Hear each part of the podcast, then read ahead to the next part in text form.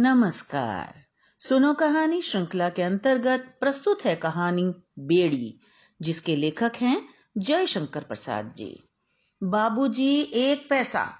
मैं सुनकर चौंक पड़ा। कितनी कारुणिक आवाज़ थी। देखा तो एक नौ दस बरस का लड़का अंधे की लाठी पकड़े खड़ा था। मैंने कहा, सूरदास, यह तुमको कहाँ से मिल गया? अंधे को अंधा न कहकर सूरदास के नाम से पुकारने की चाल मुझे अच्छी लगी। इस संबोधन में उस दीन के अभाव की ओर सहानुभूति और सम्मान की भावना थी। व्यंग्य न था। उसने कहा, बाबूजी, यह मेरा लड़का है। मुझ अंधे की लकड़ी है। इसके रहने से पेट भर खाने को मांग सकता हूँ और दबने कुचलने से भी बच जाता हूँ। मैंने उसे इकन्नी दी। बालक ने उत्साह से कहा, आहा, इकन्नी! बुढ़े ने कहा, दाता, जुग जुग जियो।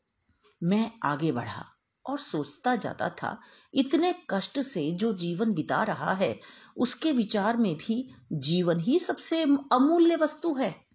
हे भगवान, दीनानाथ करी क्यों देरी दशाश्वमेध की ओर जाते हुए मेरे कानों में एक प्रौढ़ स्वर सुनाई पड़ा। उसमें सच्ची विनय थी। वही जो तुलसीदास की विनय पत्रिका में ओतप्रोत है, वही आकुलता, सानिध्य की पुकार, प्रबल प्रहार से व्यथित की कराह। मोटर की दंभ भरी भीषण भौबों में विलीन होकर भी वायुमंडल में तिरने लगी। मैं अवाक होकर देखने लगा, वही बुढ़ा, किंतु आज अकेला था?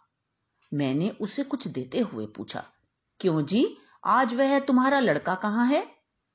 बाबूजी भीख में से कुछ पैसे चुरा कर रखता था, वही लेकर भाग गया। न जाने कहाँ गया। उन फूटी आँखों से पानी बहने लगा। मैंने पूछा, उसका पता नहीं लगा? कितने दिन हुए? लोग कहते हैं कि वह कलकत्ता भाग गया।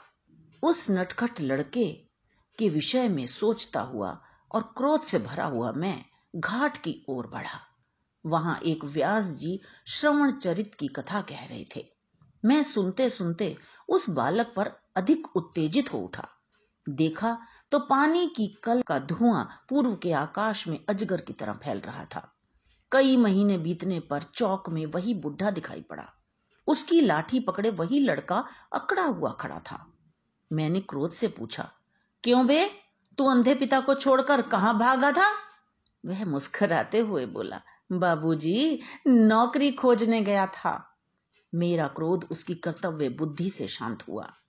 मैंने उसे कुछ देते हुए कहा, लड़के, तेरी यही नौकरी है। तू अपने बाप को छोड़कर ना भागा कर। बुढ़ा बोल उठा, बाबूजी, अब यह नहीं भाग सकेगा। इसके पैरों में बेड़ी डाल दी है मैंने। मैंने घृणा और आश्चर्य से देखा, सचमुच उसके पैरों में बेड़ी थी। बालक बहुत धीरे धीरे चल सकता था। मैंने मन ही मन कहा, हे भगवान, भीख मंगवाने के लिए बाप अपने बेटे के पैर में बेड़ी भी डाल सकता है? और वह नटखट फिर भी मुस्कुराता था। संसार, तेरी जय हो। मैं आगे बढ़ गया। मैं एक सज्जन की प्रतीक्षा में खड़ा था। आज नाव पर घूमने का उनसे निश्चय हो चुका था। गाड़ी, मोटर तांगे टकराते टकराते भागे जा रहे थे। सब जैसे व्याकुल। मैं दार्शनिक की तरह उनकी चंचलता की आलोचना कर रहा था। सिरस के वृक्ष की आड़ में फिर वही कंठ स्वर सुनाई पड़ा।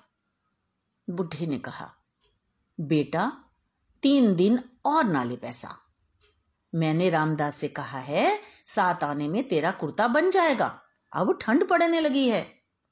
उसने ठुनकते हुए कहा, नहीं, आज मुझे पैसा दो, मैं कचालू खाऊँगा। वह देखो, उस पटरी पर बिक रहा है। बालक के मुँह और आँख में पानी भरा था। दुर्भाग्य से बुढ़ा उसे पैसा नहीं दे सकता था। वह न देने के लिए हट करता ही रहा, किंतु बालक की ही अंत में विजय हुई। वह पैसा लेकर सड़क की उस पटरी पर चला।